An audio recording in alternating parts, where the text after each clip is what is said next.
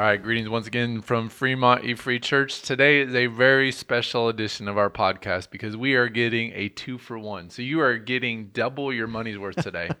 we're going to talk about Good Friday service and Easter Sunday service. In addition to that, so we're really we're getting three for one. We got a question this week about the resurrection, so we're going to be answering that as well here at the end of the podcast.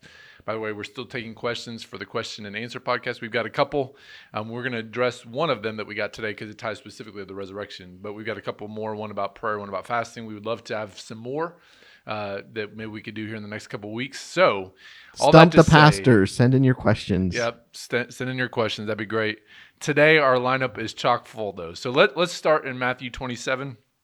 Uh, Jim, you preached on Good Friday and right. uh, you talked about a passage that I still have quite a few questions about. So I'm I'm I'm going to hold those for now, right?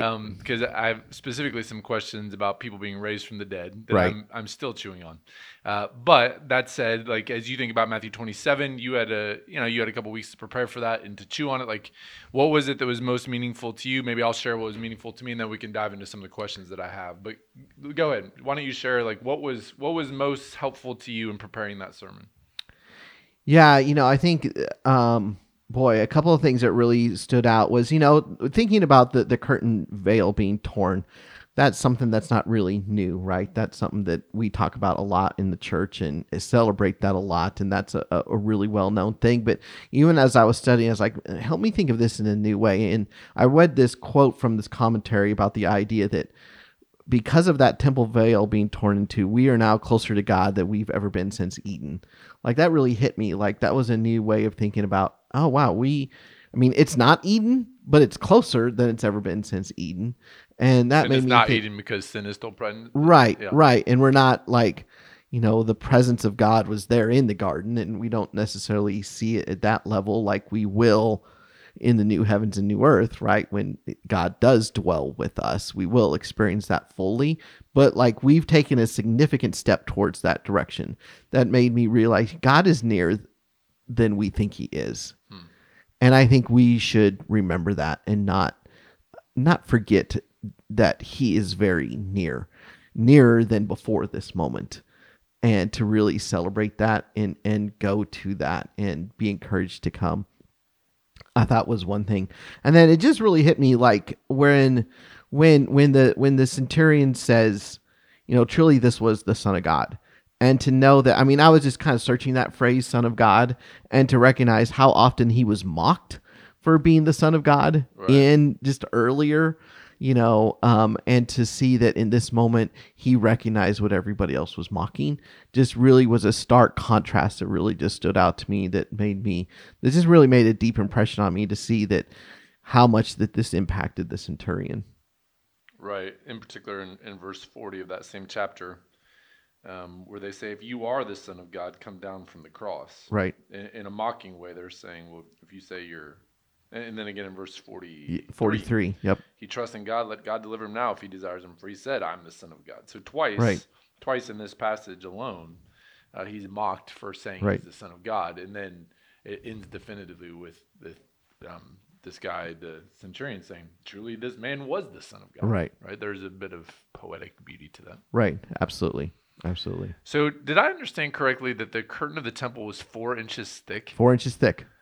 I mean, that kind of blew my mind. Like, uh, I don't know how thick a typical curtain is. I'm guessing maybe an eighth of an inch. I don't know. Right. Like a four inch thick curtain, that's crazy. Like, I don't even know how that's possible to make that or manufacture that. But like, I guess what what stuck out to me about that is just it was clearly trying to be communicated to the people. There is a distance between you and God. Like, and right. you are not allowed into the presence of the holy of holies, right?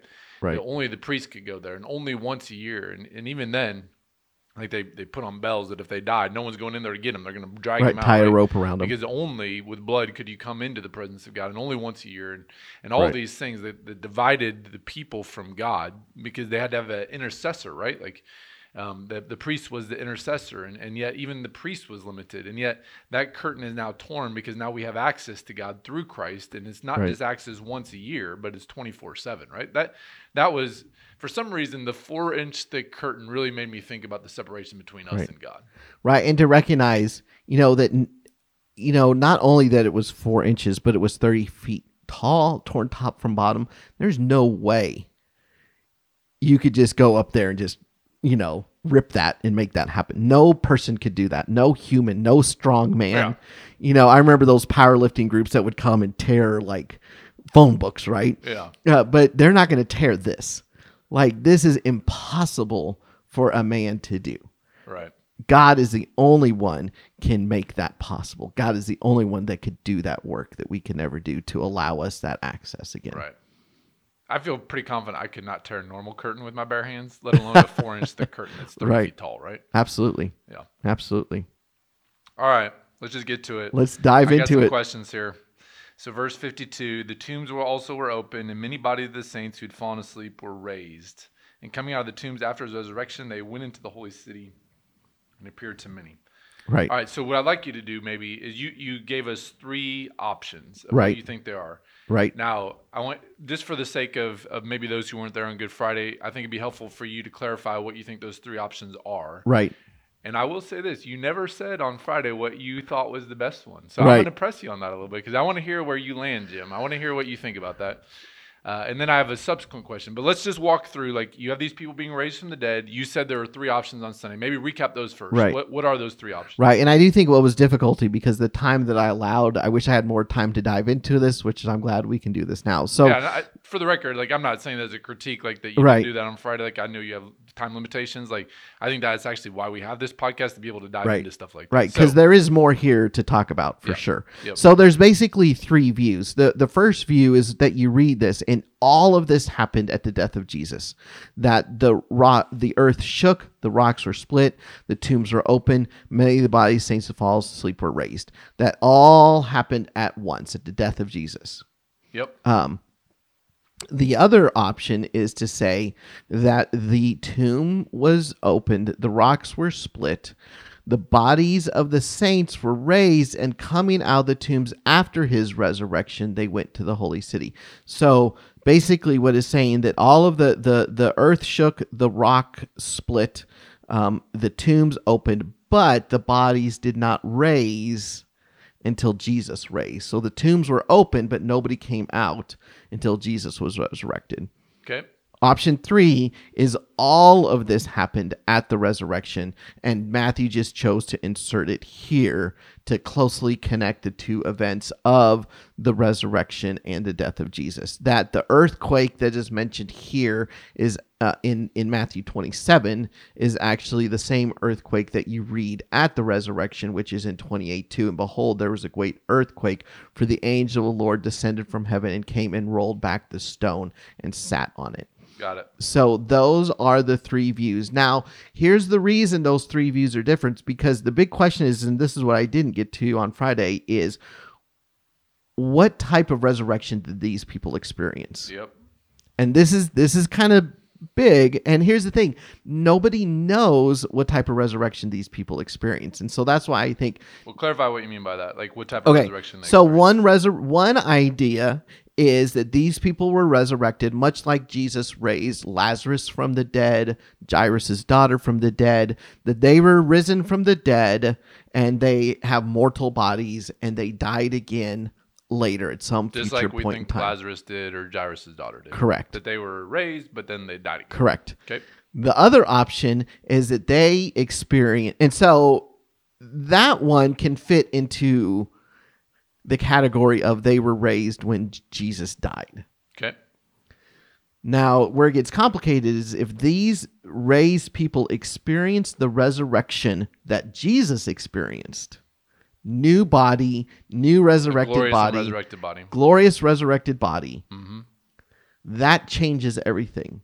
Because if Jesus is the first fruits of being firstborn of the dead, they could not have raised from the dead before Jesus. Right. Because Jesus is the first fruit. He is the first one. He is the forerunner of the new resurrection.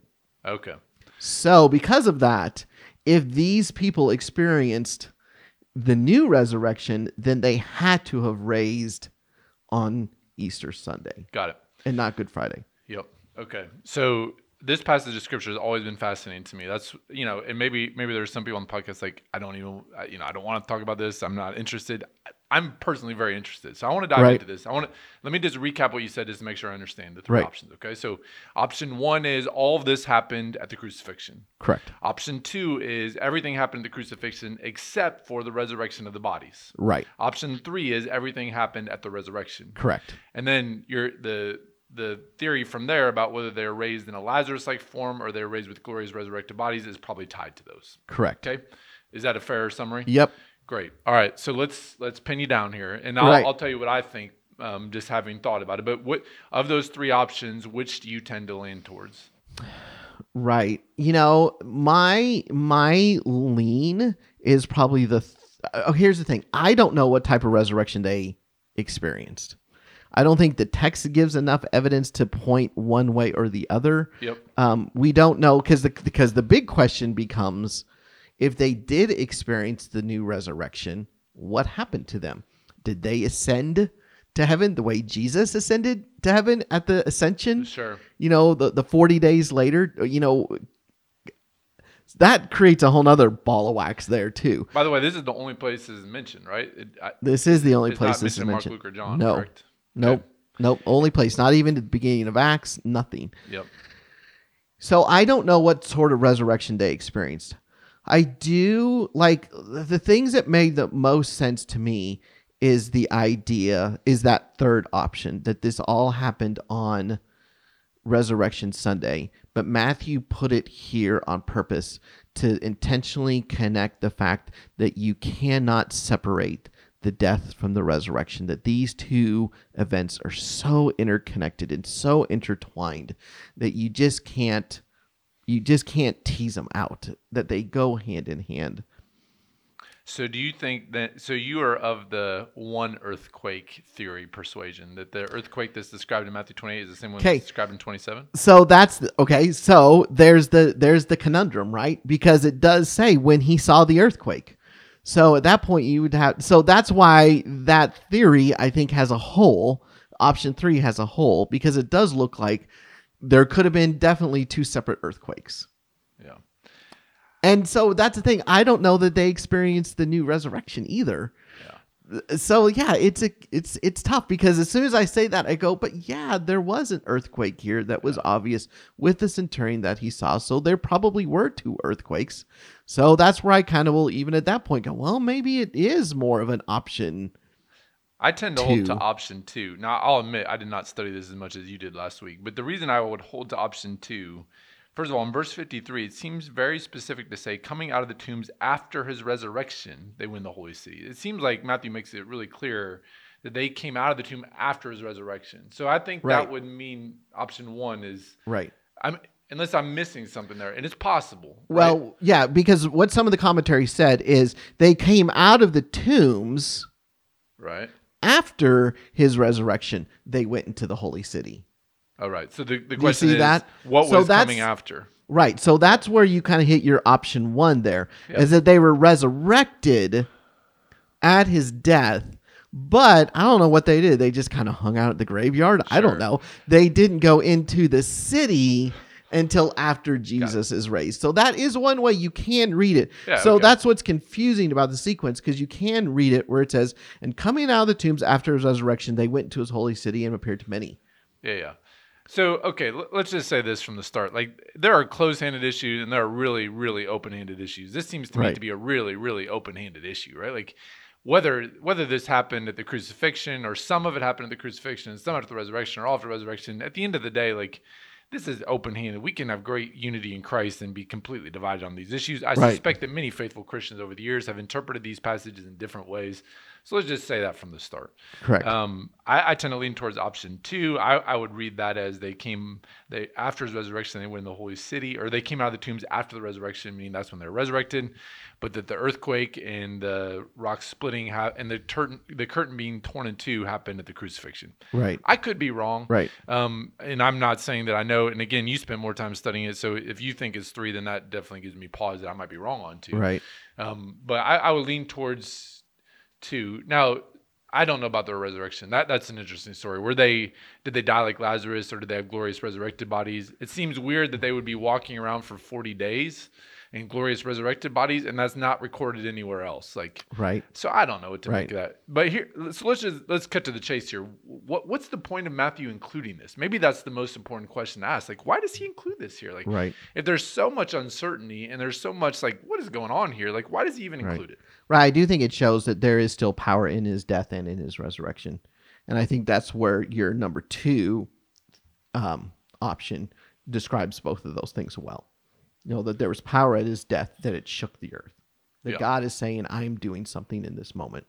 Yeah, And then there's power in the resurrection that when Jesus rose, these other people rose with him as well.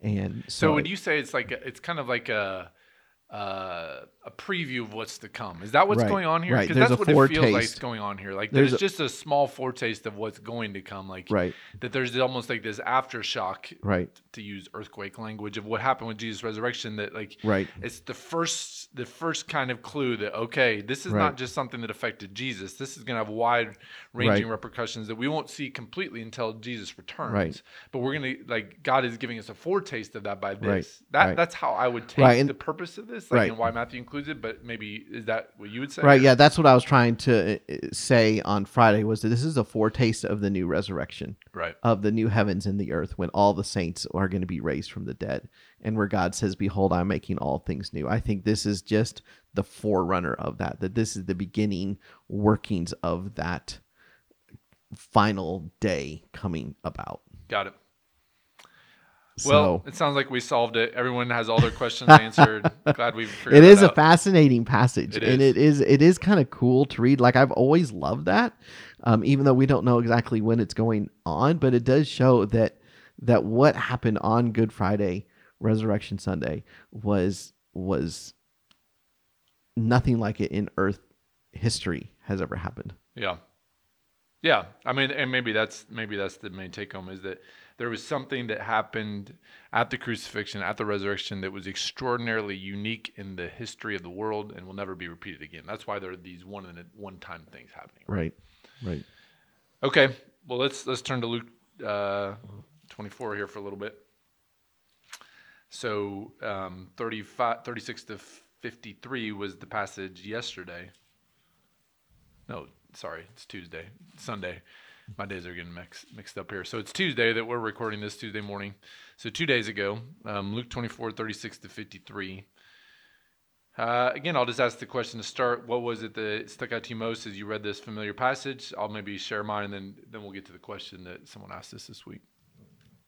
Yeah, I loved it. I loved it. The end of there, just thinking about they worshipped him and they and and they did so with great joy. You know, I, I did like that just whole idea that this is what the this is what the effect of the resurrection should have on us, right? Is that there should be great worship and and joyful worship of him for it. And I don't know, I just I love that way that book ends and just to see that there um, is just I don't know. That's something that I've always found to be very encouraging. I mean, you and I were talking about this this morning. Like, it's interesting how We were Um, you know, I think w- there, there's something really encouraging about Easter, right? Because Absolutely. we're we're really excited and we're thankful and we're glad that Jesus rose to dead. And, and there's there's an energy on Sunday morning that's just different than any other Sunday of the year. yep, even more than Christmas. I think. Yeah. But there is something a little bit discouraging about it too, right? That that this doesn't make us that excited every single Sunday or Right. every single day. Like, you know, I, I shared with you that uh, a high school classmate classmate of mine who I don't think is a Christian had just um, posted something on social media where they said it was Easter Sunday and just said, "Isn't it interesting how everybody turns religious one day a year?" And Right. uh, you know, I think she was on to something. Like uh, you know, everybody's talking about he's risen, like, but then like how often does that affect us 364 days of the year, right? Like Right. so I, I do think there's something about the way this ends that like this worship and joy shouldn't just be something that's contained to Easter Sunday. Yeah. And if if it is, then do we really understand its implications and its value, right? Right. Like I, I I think so. I, like, I, I don't want to be discouraged, but at the same time, I think man, like Sunday is such a great day. Like, but then do we carry that forward to Monday and Tuesday and remind Right. ourselves, no, Jesus is still alive and he's Right. still worth worshiping, right? Right. I found something very refreshing on Sunday, you know, scrolling through social media, looking at Facebook and seeing everybody talk about he is risen, happy resurrection Sunday. And it was almost like this nice little reprieve that I'm not reading everybody's political opinions on things that are going on in our country. Right. I was like, oh, you know, hey, look, there is something else that we can talk about out here. And what made me sad was, boy, I wonder if we'll just be right back at it on on Monday. You know, that we're back to talking about, you know, whatever political issue everybody's all riled up about, instead of like, wow, let's. I wish, I wish we would not lose that focus on the resurrection on Monday, Right. like that we had on Sunday. And, and to be fair, like I, I'm not saying this is a critique of others. This is a critique of myself too, right? Like Sure. that, you know, I'm I'm thinking about the resurrection and I'm I'm worshiping and I'm filled with joy because I think about Jesus being raised from the dead. But it's easy for me on Monday to go back to and just kind of forget that.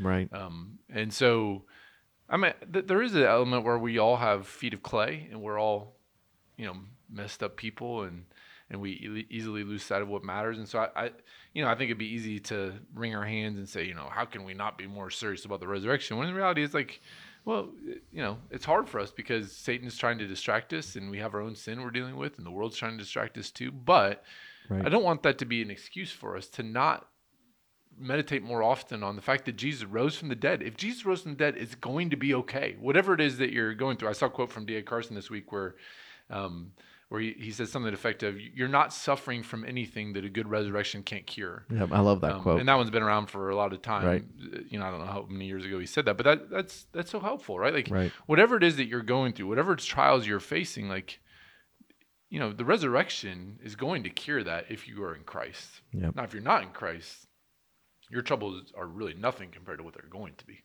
Right. But the, the, the resurrection should change us every day. And so, um, I, you know, I don't want to be discouraged myself that like, you know, I'm all excited on Sunday and then Monday it's like back to the real world. Like, cause Right. that, that is, that's part of what it means to be human. I get that. But I do want to be more intentional in focusing on his resurrection every day and not like it's interesting to me going through the book of Acts. This has been something that's been helpful for me to preach through Acts is to notice how much they talk about the resurrection. Mhm. Um, I, I think we Right. tend to focus on the cross more. Yep. Yep. And it's interesting that the in in Acts, like, I mean, you could check me on this, but I, I'm just going to go on a limb and say that the resurrection is probably talked about three times as much as the cross. Like, Right. um, and Well, they don't to- ever talk about the cross without the resurrection, I would assume. Yeah. And that's not to diminish the importance of the cross. I'm not saying that. Right. I'm not saying let's stop talking about the cross. I'm just saying Right. I, I think we need to probably be a little more biblically balanced in talking about the resurrection more often. Well, and speaking of the reresurrection, Do you want to get to our question now? we had a uh, that's a good lead in, I think, Uh, to a good- question good because I think Jim. I think this question shows, or the answer to this question shows how significant the resurrection is, right? Yeah. So let me just ask the question is is uh, in summary fashion as best I can. Uh, basically, the question is this: theoretically speaking, would we still be saved if the resurrection hadn't taken place? So, in other words, would the cross have been sufficient if Jesus would have stayed? I mean, if Jesus, as we would say, took the punishment for our sins on the cross, but he didn't raise from the dead, could we still be saved without his resurrection? That's that's the question we Right. got, and I appreciate Right. I appreciate um, the person who asked that asking because I think it's a really important question. Right. Um, so there are two verses that come to my mind, but I'll let you go first. So what what what would be your response to that question? Well, I think the well, I don't think I know the answer to that question is no. We would Is not. no what? We would not be saved. Okay, what? Why would you say that? First Corinthians fifteen. Okay. Well, let me turn there, Jim. So First Corinthians, I'm assuming you're talking about First Corinthians 15, 17, because that. Well, I would start. I would start in twelve. I would say because I think he builds his case Okay. from that. Yeah. Go I mean, it you want- says, Now if Christ is proclaimed as raised from the dead, how can some of you say that there is no resurrection from the dead? Which is kind of the question they're asking. But if there is no resurrection from the dead, then Christ, then even not Christ has been raised. And if Christ has not been raised, then our preaching is in vain and your faith is in vain. So that's a pretty big Okay. statement right there, right? Uh, we are even found to be misrepresenting, misrepresenting God because we have testified about God that he raised Christ,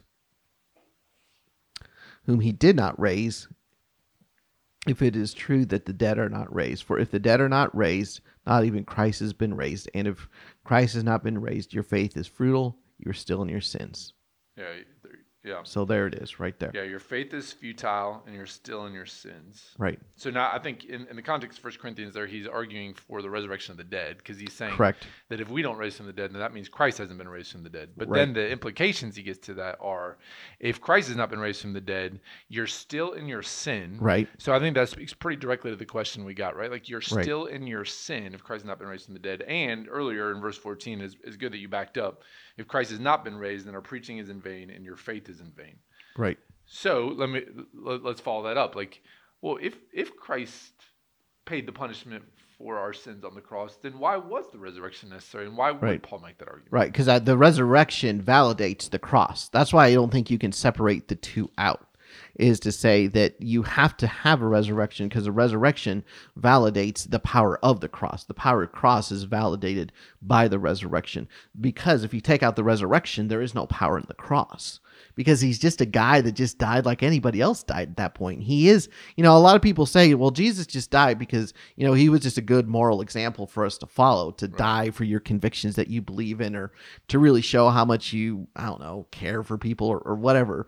Because what they've done at that point is they've taken away the resurrection. And when you take away the resurrection, you take away the power over death and over sin. It's the victory, it's the way that proves the victory that Christ did what he did because he did defeat sin in all of that. Right. And when he rose from the dead, he showed, yes, I defeated sin on the cross and I defeated death when I rose. Yeah. I, I would tend to take that same line of thinking that it's his resurrection that proves the worthiness of his substitution, right? It, it, it proves that he is the Son of God, that Right. he was able to conquer death once and for all as the substitute for all who would turn to him and save in faith, right? Like, Right. And if, if he didn't raise from the dead, then he's not who he said he is. He's not God. He's not capable of taking our eternal punishment. And, and therefore we're stuck in our sin. So one other verse I would add to it, which is really interesting, is Romans 4:25. Um, well, you know what? Let's just go back to 23. Just to, I want I don't want to be accused of cherry picking here. Uh, verse 23. But the words that was counted to him were not written for his sake alone, but for ours also. It will be counted to us who believe in him, who raised from the dead Jesus our Lord. Now this this is why I'm reading this. Who is delivered up for our trespasses and raised for our justification. Right. So again, and maybe this speaks to what you talked about earlier, that the crucifixion and the resurrection really cannot be separated. Um, so he was delivered for our trespasses. I would take that to mean delivered up for our trespasses. I would take that to mean he died on the cross. That's what I would take that to mean. And then he was raised for our justification. So justification is the legal declaration that you're not guilty, that your sins have been taken away. Um, just as if I'd never sinned, you could think about justification that way, right? Like, so how is it that we're justified? Through the resurrection, right? Right. So again, the two can't be separated. Um, I think for some of the reasons we've been talking about, but I would say on the testimony of both Romans 4:25 and 1 Corinthians 15 uh, in the passage you read, 12 through 17, I think we could say conclusively, if Jesus had not been raised from the dead, then no, we could not be saved because it was necessary not only that he would die on the cross, but also that he would be raised from the dead. Right. I feel pretty confident saying that on the basis of those verses. Right. Yeah, even with Paul, back to really quickly there to Rome, uh, 1 Corinthians 15, he says in verse 19, if in all this, um, if in this life only we have hoped in Christ, we are of all people most to be pitied. So we we are the most to be pitied if we don't believe in the resurrection.